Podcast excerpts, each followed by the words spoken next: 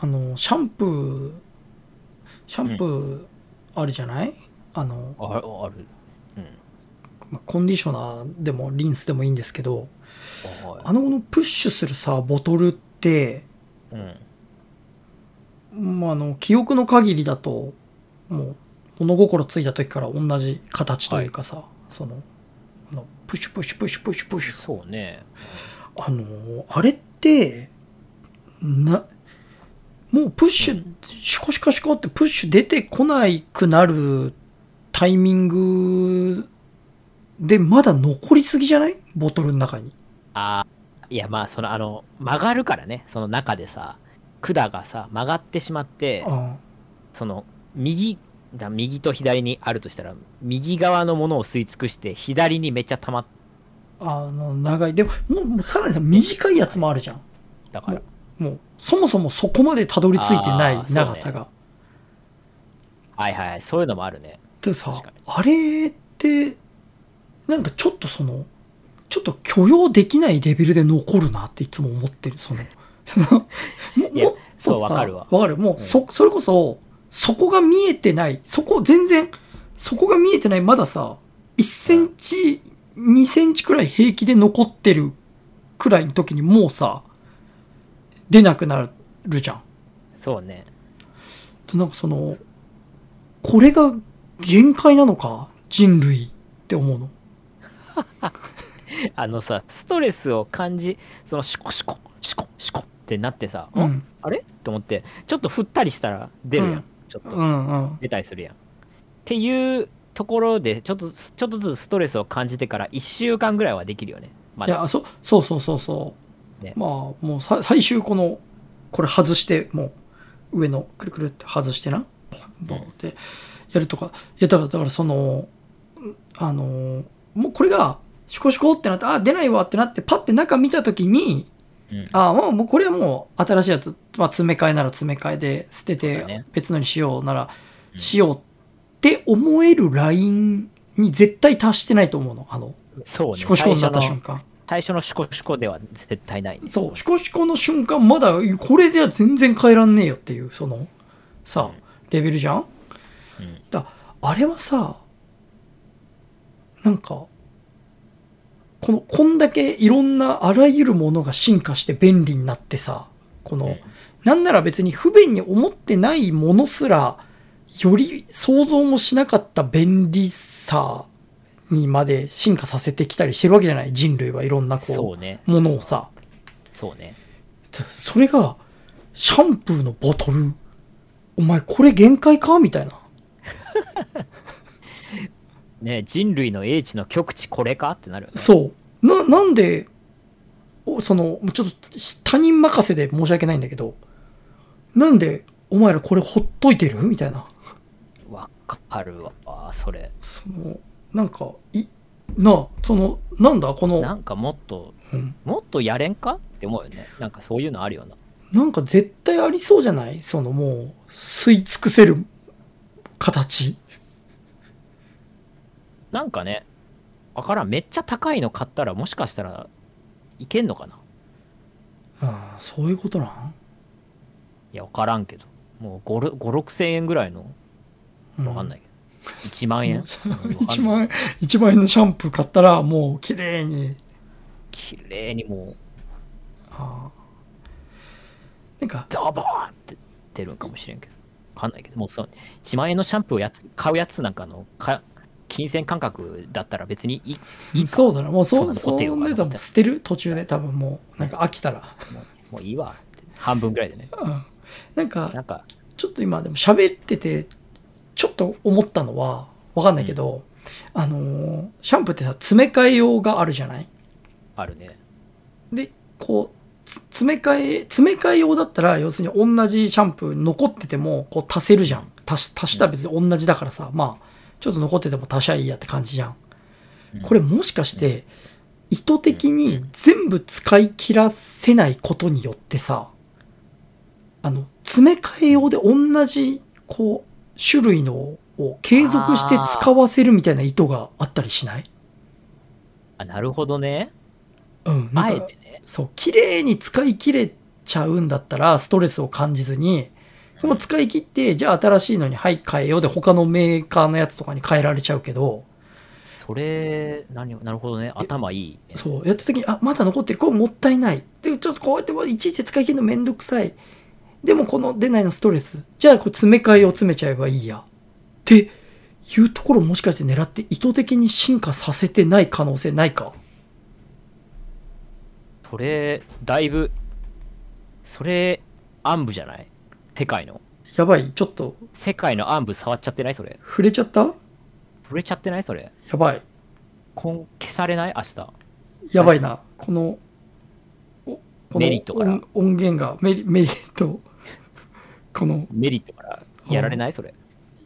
もしかしたらやばいかもしれない。椿かこらの、公開されないかもしれない、この録音 は。事情によって。これ今、椿とかメリットってとかピー音つけといてください。ちょっとあやばいですね。これねちょっと危ない、危ないんで。あ暗部なんで。怖いっすわ。いや、ちょっと、いや、これちょっともしかしたらそうかもしれないな。もし、これ聞いてるシャンプーメーカーの人がいたら、あ、でもそれ言えないか。その人言ったらもう会社に消されるいや、か。そう、そうですよ。そ垂れ込の、み本当に、その場合はマジで、その、捨て垢とか作って、ああ、そうだね。 あの捨て垢どころです。どうにかなるのかわかんないです。 す素性は明かせませんけれども、事実ですよ。だけ知らない。そう文フォふみとかで、ちょっとああ、そうだな。教えてください。じゃあぜひ、お願いします。はい。ということで、本編、レッツゴ Go! ーはい。えー改めまして、僕が、須藤壮太です。沢井慎吾です。我々2人が、えー、様々なテーマについて30分くらい語り合うラジオ。それが、令和のヒップホップ同様こと、サシストです。本日もよろしくお願いします。よろしくお願いします。えーあのさ、あ、うん、はい。いいですかいいよ。えっと、さっきの話の続きなんですけど、うんちょっと、俺もさ、今日、今日、本当にうん、思うことがあって、うん。あのさ、その、傘あるやん。ある。傘。傘のさ、あの、尖ってるとこあるやん。尖ってるとこって、一番上のとこじゃなくてさ、あの、側面の広げたとこ。ああ、いやあの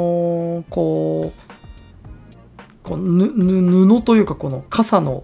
布そうと骨、骨骨のとをこつないでるとこね。そうそうそう引っかかってるとこそうそう。あそこをさ、だ。うん。あそこ全部綺麗な丸にすることってできんのかって思わん今日思ったなんよ。綺麗な丸ってどういうこと綺麗な丸っていうかさ、あのさ、と要はだからその尖ってるとこ、そのところがさ、骨の、骨と布を重ねてるところの尖ってるところが、うん。ちょっと顔にさ、刺さりそうになったの、俺。うわーってなって。ああのあ。日傘とかさしてて、うんる人がいてね。うん。刺さりそうになったの。危なってなって、うん。これな、このほす、この尖ってるところを、うん。丸くすることはできんのかって思ったのとが、尖ってない、とが、傘自体、あ、その、だから、だほ骨はあ骨はあって仕方ないと思うんだけど、うん。その尖ってるところをなくすことはできんのかって思うのわかるあーうん要するにその傘の周り傘を開いた傘の周りをこう傘の円周をこう手で触れた時に何も引っかかるものがない綺麗な声円にするってことと要は、あまあー綺麗な声援は難しいかもしれんけどもうせめて、まあ、できるだけ声援にすることができないのかなっていうあのなんかもう尖ってる要はもう尖ってるところが怖くてうんうんうん何なんだろうできできるんじゃんそれぐらいできそうよねうん、だ思うよあれさ今ちょっと俺検索してるからあれだちょっとこのつ伝わんなかったらあれだけどはいちょっと沢井にはあれしよう LINE しようはあのいラインねこれじゃあ聞聞いてる人伝わんなかったらあのあれだけどこのパラソルのさああだってこれ尖ってないじゃんこの確かになんならこのさ垂れてる感じこのシューって傘のいわゆる形状があってその下にちょっとだけ垂れてるやつそうだね。確かに。これ多分尖ってないでしょ周り本当だね。多分コストの問題じゃんそれはああ。そうだね。その、そうなんだろうね。実際。パラソルみたいにもできるんだろうけど、うん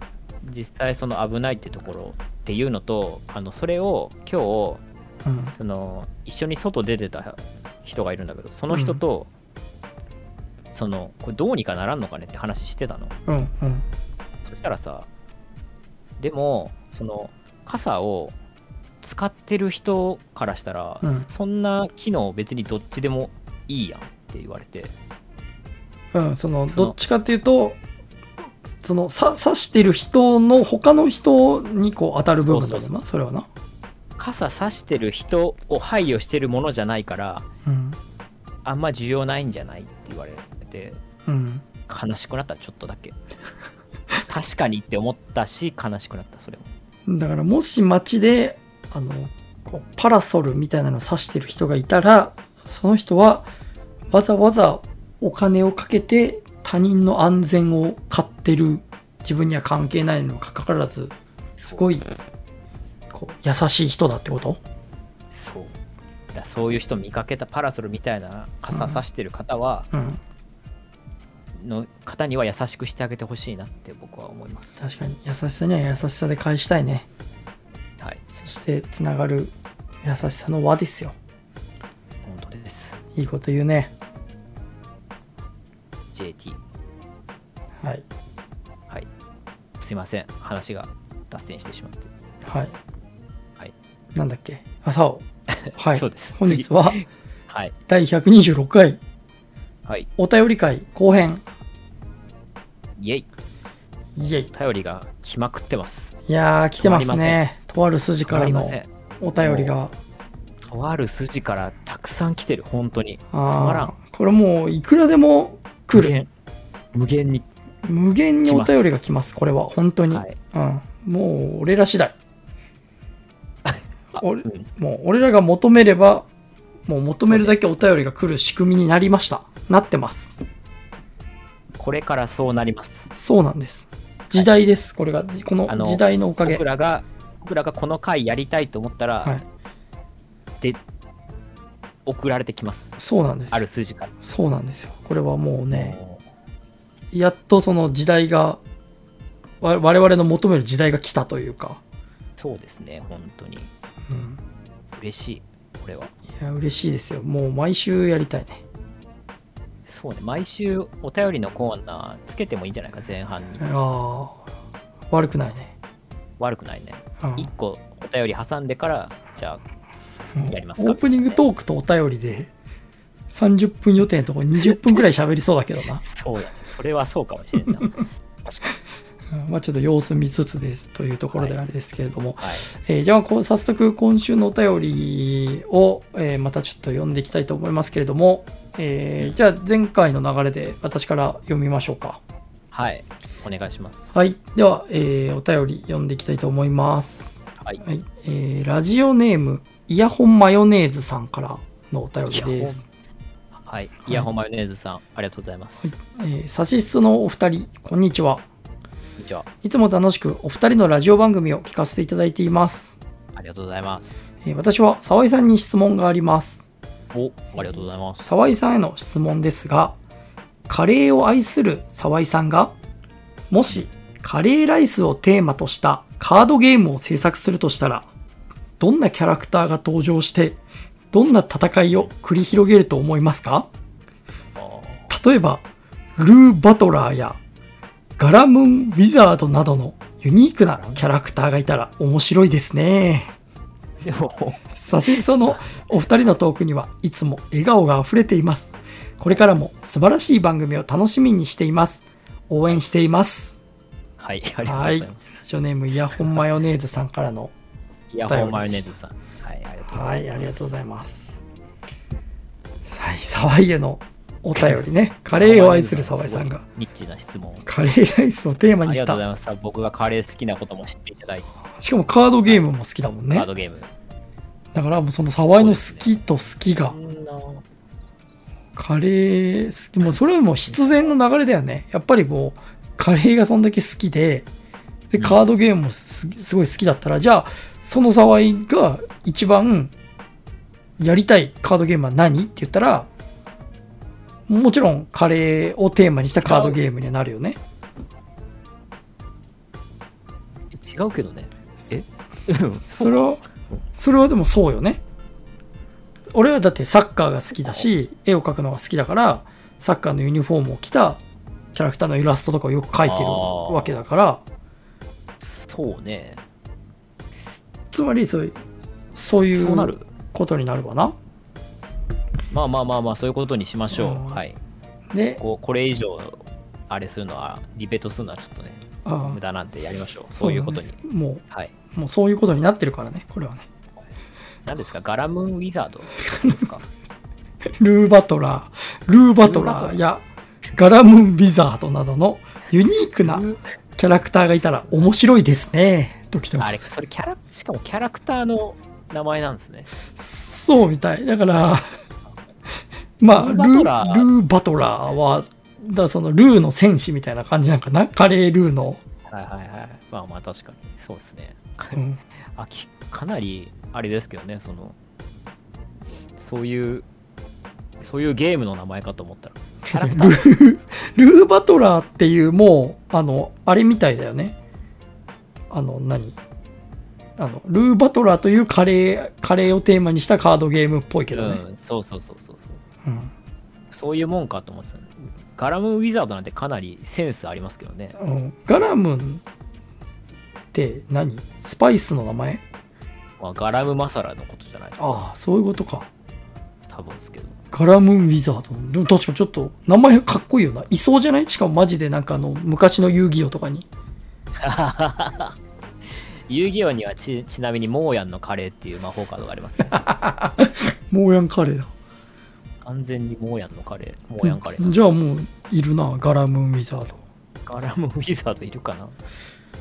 あんま強いかな、そうですけド。どな。どのキャラクターがいたら、ガラムーンウィザードは多分まだこう、フレーバーテキストとかかな。ががある頃の。そうですねあれだろうな初期のね、うん。ルール、ルールがあんま定まってない時のやつそうだでしょ。ね。 っていうか、すごい我が強いですね。その、いいじゃなんですけど、もう、お便りにしては、そう我が強い。もう、これ言いたいから、ついでに聞いてるみたいなところはありそうな。そうです私のアイディア聞いてくださいレベル だと。そうそうだね。イエイヤホンマヨネーズさん、ああ、はいい、や、素晴らしい。ありがとうございどうまですか沢井が、まあ、もしカレーをテーマにしたカードゲームを制作するとしたら、す。まあまあ、でもそれは、でも、カレーを作るカードゲームになるんじゃないですか、やっぱ。ああ、あでもやこっの、ぱうり、ん、うんまあその、カレー、その普通の遊戯王みたいなカードゲームっていうよりは、うん。そのお皿をフィールドにもた見立てて、おお、と香辛料とかそういうのをうん、こう配置してうん、こうカレーを作っていってそれがまあデッキみたいになっててうん、うん。それでそのカレーの出来具合で対決するみたいなあ、いいじゃん。カードゲームはどうだろうなって僕は思う相手のライフを減らす代わりに自分のライスを減らしたら勝ちみたいな ね。ああいいですねーライスがゼロになったら勝ちですねそうそれはいいっすねごちそうさまでしたっつって勝つ。あいやめっちゃいいよそれおしゃれ生捨てな 挨拶、それは挨拶してる。挨拶だけど、なんかわかんないか。ごちそうさまのインドの言い方があったらいいですけど。えー、おいい、いいじ俺はラゃイんスを何にするぜとか言いたいですね。変更変更じゃん。でもライ、なんだと思うか、おかわり自由だからまた出てきちゃおう。かわり自由。うん。ナンはおかわり自由な代わりにこんな効果があるぜみたいな。そういう。あいいじゃん。なんかでもさ、ちょっと本当にできす、ありそうじゃないその要するに、ちょっと子供も楽しめるみたいな、なんかそのう、んカレーを食べるみたいなのに、でもちょっと要素的にはこう、だからあの、ほら、ダイソーとかになんかあるさ、ちょっとトレーディングカードみたいはなはいはい。感じのちょっとノリというか、そうね。結構、そんなノリになるんじゃないですか。あの、いいですね。その、ふ福神漬けとかもうん入れたりね。あいいサポート、サポート福神漬けを使うぜみたいな。あーらっきょうとかね今日とかね。そうそう。いいじゃん。で、なんかちょっとさ、世界のカレーとか、そのご当地カレーみたいなのの、こう、あの、何パック、あーパックのあ、いいですね。第何弾、金沢カレーみたいついにゴーゴーカレーが参戦。な。そうそうそう。企業コラボもかなりはかどりそうだしな。ココイチ引っ張るだろうね。ああ、いや、いいな。ずめっっとちゃいいじゃん。だってこれ、絶対ココイチとか行ったら限定カードとかさ、ああ、そうだね。ね、あのなんか、レトルトカレー買ったらカード。遊戯王がココイチとコラボしてるからな、まずな。あ、そうなんだ。いや、いいね。うん。環環境、え、レトルトカレーじゃないけど、普通にカレー注文したらカレーが、あの、カードがついてくるっていううんのがありましたけどね、昔。あえーあいいなこれほんとちょっと可能性あるあるな、うん、何かを鍵つけてますから。まあ確かにね。いや、いいんじゃないですかね、カレうんー、ライス。そのお互いの皿を、皿を置くぜここライスをこれでライスをゼロにしろっていうライスをセット。ライスとライフがちょっと似てるところもちょっといいなこのちょっいいとねシャレシャレが効いてる感じがいいなそれ。えーちょっとこれを聞いてるあの企画を実行できる力のある方ぜひねデザイナーとイラストレーターこうに揃ってるのでインドの大富豪、インドの聞いて大たらうん、そうねぜひインドのビジネスマン聞いてたら、インドの大富豪がこれを聞いてて日本語が理解できているのであればぜひ聞いてるってことは、まあ、コミュニケーション可能なんじゃないか。そうだなまあ、まあ、イヤホンマヨネーズさんにもちょっとね、フィーをお渡ししますんで、そうですねその時はぜひ原作料として、まあ、関わってきてください。うんはいはい。そんな感じではいじゃあイヤホンマヨネーズさんありがとうございましたはい、ガラムウィザード、やりましょうガラムウィザードかっこいいないいですね。うんいいねじゃあ続いてのはいお便りこんは、な感じで、じじゃあゃあ次。うん、読んでもらいましょう沢井さん、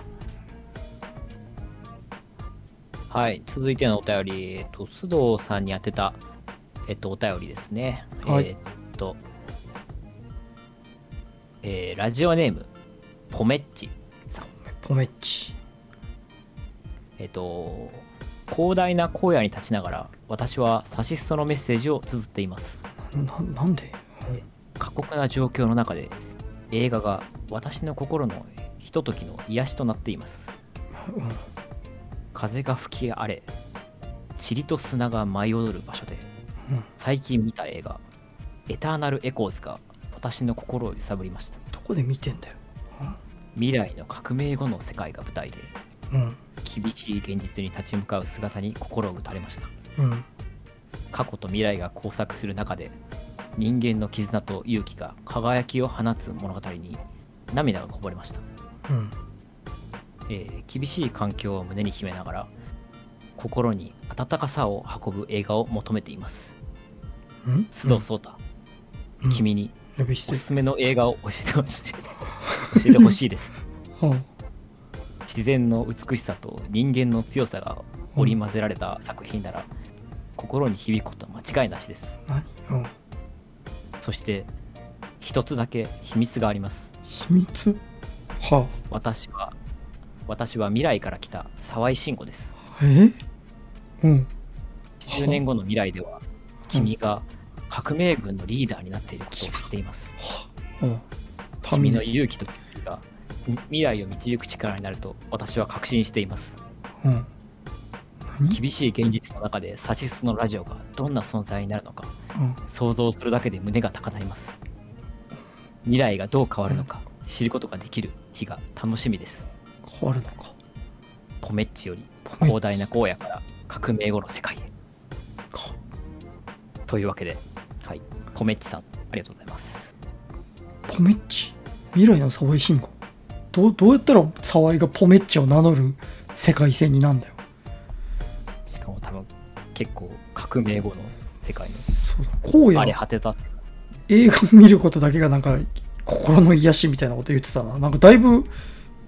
だいぶしんどそうな未来にそうだねだいぶ革命を起こしたせいなのか革命革命が起きる前からかなりこうなってたのかね今復興中なのかわかんないですけど、でその何俺の俺のおすすめの映画を聞いたらえ未来が変わった のみんななんつったんだ何俺が選ぶ映画で未来が変わるってこといやいや、そういうことじゃえないっと、厳しい環境を胸に秘めながら心に温かさを運ぶ映画を求めてると、うんえあー、あ須藤壮太君におすすめの映画を教えてほしいですまあ俺だ から何そうだっ俺けだかあそうか俺だから沢井だからかそそれそうそうだなら沢井80だ年後の俺だから自然の美しさと人間の強さが織り交ぜられた作品なら心に響くこと間違いなしって言ってる 心に響くこと間違いなしって何なんだよ。そその ここ、そういうのが好きなんだ。ポメッチはな。ポメッチ、多分な AKA 沢井慎吾は、そうね80年後の沢井慎吾うん、 AK ポメッチはが、その、知りたいのそういう、何自然の強、自然と人の強さみたいなのを感じる映画を。アーナル・エコーズみたいな映画がエターナルエコーズってなんだよ、その映画。知らないな。多分未来の映画だろういや、そうか。これからその、何十年かの間に公開80され年る。 80年以降にエター80ナル年エ以降コーズな。そうね80年までにかんね参考になんねえなその2023年以前に公開の映画で例えてくれたらまだ似たやつ紹介できたかもしんないんだけどな2000 2100年ぐらいに公開されてる映画「ダナルレコーズ心をね触ったとわかんないけどえー、おすすめ 結局おおすすすすめめのの映画をコメッチが聞きたいらしい過自酷然な状況の中でもね過酷な状況の中でもあの心に温かさを運ぶ映画を求めてると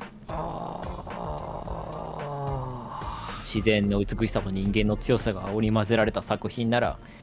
なお良いと心に響くんじゃねえかっつって言ってるわーえー、じゃあ諦めない心力強さじゃあじゃあうんえっ、と、パピヨン。パピオンパピヨンという映画があるんですけど、はいはいえっ、とね、えっ、と、も、もともと昔、さらに昔の多分70年代とかの映画の、えっ、と、リメイクで、えっ、と、まあ、何年か前に作られた、またそのリメイクで作られた映画なんだけど、はいはいはいはいえっとね、出てるのが、あの、ラミ・マレックって、えっと、あの、クイーンのさ、映画、なんだっけ。ああはいボヘボヘミアン・ラプソディあ、そうそうそうそう。で、えっと、あの、あのフレディ・マーキュリーを演じてたラミ・マレックと、はいあと、パシフィック・リムの、あうんうんうんに出てるチャーリー・ハナムっていう、あの、主人公のね、はいはいはい人はいが共演してる映画なんだけど、えっと、その、チャーリー・ハナムがね、えっ、と、なんだっけな、マフィアかなんか、ギャングマフィアみたいなんだったかな。で、なんかその、まあ、あと、体に蝶々の入れ墨をしてるから、まあ蝶々ってパピヨンっていうあの意うんう味んだから、そうだねあのパピヨンって呼ばれてんだけど、えっ、とね、その、身に、あのね、無実、無実の罪をかぶせられちゃうんだよね。で、えっ、と、まあ、終身刑みたいな感じで、なんかその、めちゃめちゃいい、めちゃめちゃやばい、その、刑務所みたいなとこにあの送られちゃうんですよもう本当にもう最悪の環境みたいなはいはいはいであのもう本当になんかさもう本当にいわゆるそういうなんつうのもう衛生環境も終わってるしその看守たちもすっごいこうひどい扱いをしてくるみたいなもう人としてあ人としてもうあの扱われないみたいなはいはいはいで、えっとそんな中で、えっとそのあのああの人ラミ・マレックが演じてるのはねなんかなんかちょっとそううんあなんで捕まったんだっけなちょっと、ね、細かいとこ忘れちゃったんだけど、まあ、そのあのラミ・マレック演じてるキャラクターはいわゆるそういうなんか結構そういかつい悪ばっかりの中で、はいはいはい。あのなんかちょちょっと違うなんか頭頭脳犯というかさちょっとこう頭いい系のはいはいはい。やつなんだよね綺麗男なんだ。そうそうそう。で、えっ、と、まあその愛なれない二人が、まあその刑務所の中で、あの協力して、まあ脱獄を目指す中で、なんか最初はこうお互い利用し合ってるだけなんだけど、なんかちょっとずつその、えっ、と、友情が芽生えてみたいな、だからその、チャーリー・ハナムの方は、まあこう、割と腕っぷしが強いさ、感じで、で、はいもう一人のあの、ラミ・マレックの方は、頭はいいけど、別にちょっと弱いから、ちょっと他の囚人とかからさ、ちちょっといじめられたりなんかひどい目にあったりするんだけど、まあ、途中からそれをこのチャーリー・ハナムが助けるようになってでまあお互い最初は利用し合ってた2人だけど、まあ、ちょっとこうかなり過酷な環境を2人でなんとか何年も何年もかけて耐えて2人で脱獄するぞみたいな中ですごい友情が芽生えてで、えーその2人が最後どうなるのかみたいな話なんだけどこれなんか実話をもとになってたんじゃなかったっけな。へえ本当だ書いてる調べたら実体験をもとにうんえそうでなんか最後とかもすごいのよなんかもうさなんていうのもう断崖絶壁みたいな島に送られたりするのなんかもうほんとそのビーチとかがないみたいなわかるもう崖崖ぜあーなもるうほどす360ご度いね崖みたいなはいはいはいだから岩の上みたいなそうそうそうそうもう脱獄不可能みたいなうとこに送り込まれてほんともう絶望的なんだけどもうそこからもう何としてでも逃げてやるみたいな、でその二人が、で、もう相当長い期間のお話なんだよ。ちょっとどんくらいだったか忘れたけど、もう10年とか20 13年って書いてるあそうそうそう。へっていう間、だからその二人が、その脱獄、シャバを夢見て、えー、まあ最後どうなっていくのかみたいな話なんですけど、ーはいあの、まあ、何にしろこれも演技がやっぱね、俺チャーリー・ハナムもパシフィックリム好きだし、まあ、ラミ・マレックもすごいこう、あの、特徴的な俳優だけど、ああの、声がね、いいんですよ。結構この、あの、ラミ・マレックって、なんかちょっとこう、えうん、ちょっと小柄、小柄な感じの、あの、役者だけど、ちょっとなんて言うんだろう、うんちょっと癖のある声をしてるんだけど、あの、まあ、ちょっとぜひその二人の演技を見るだけでもね、結構、あの、いいー、ラミマルクねうん、あの映画なので、 まあ、ちょっとかっそこういいいうなんか、しんどい環境で希望を捨てずにみたいな、そうですね本当さながら本当うん、パピヨンは革命軍の須藤壮太だからちょっともう思思ったよりかあのいい映画を紹介できたなっていう、そうです ねうん、あのいいですよかったよ紹介あのちょっと見てぜひね見てくださいねで革命軍の須藤壮太はいと一緒に見てもらいたいですね、あのパピパピッチにぜひねコメッチねまあそりゃポメちゃんポピポピヨンからポピヨンに引っ張られち ゃった それでパピッチだったらめちゃくちゃ奇跡奇跡起きてるやろ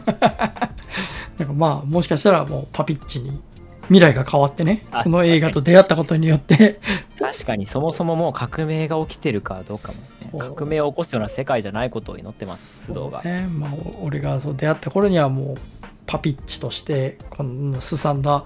えー世界じゃなくてもっとね、えーもっとこう穏やかな世界でまた出会えることを、えー祈っております。そうですねはい、はいいい未来になることを祈ってますパピッチはい、パピッチパパピッチパピッチパピッチじゃあなありがとう他社でなえっと、今回紹介していただいた、えーイヤホンマヨネーズさんと、えーはいポメッチさんはいには、えーっと、パピヨン差し上げたいと思いますので、な何パピヨンパピヨンの、えーっとブルーレイお送りしたいと思いますの で、ぜひ、適当な適当なこと言いやがってご覧ご覧ご覧くださ いめ。ちゃめちゃ、めちゃめちゃ前、前回、前回なんかお俺が絵描いたオリジナルのステッカーからめちゃめちゃ単価上がってんじゃかん、プレゼントカのッ。キリ、カッキリのステッカーを同封してお渡しします。あすごいよ。で、いいな。今回の方がいいじゃん。その、パピヨンとカッキ絶リお対。ブルー送レイ、りしますので、ぜひねブ。ルーレイ買って、そう、いいな。まあちょっとぜひ見てください。いい。ぜひね、映画なんでねそうやって皆さんもね、そうやって、はい。はいえっ。と、こんなにね、豪華な商品も、多分ね、お渡しできる可能性もあると思いますので、えっと、アシストでは、えー皆さんからお便りを募集してますということで、え2人への質問、こんなテーマについて話してほしいなど、何でも OK です。えー宛先は、メール、さし .suso.info.gmail.com、えーまたはさしストのツイッターアカウントへ DM お願いします。えー、サシストは YouTube と Podcast にて配信中です。高評価、フォローもよろしくお願いします。それじゃあ皆さん、さようなら、じゃ良いん未来を。またじゃん次回の配信でピースそうピースそう。ピースそう。良い未来を。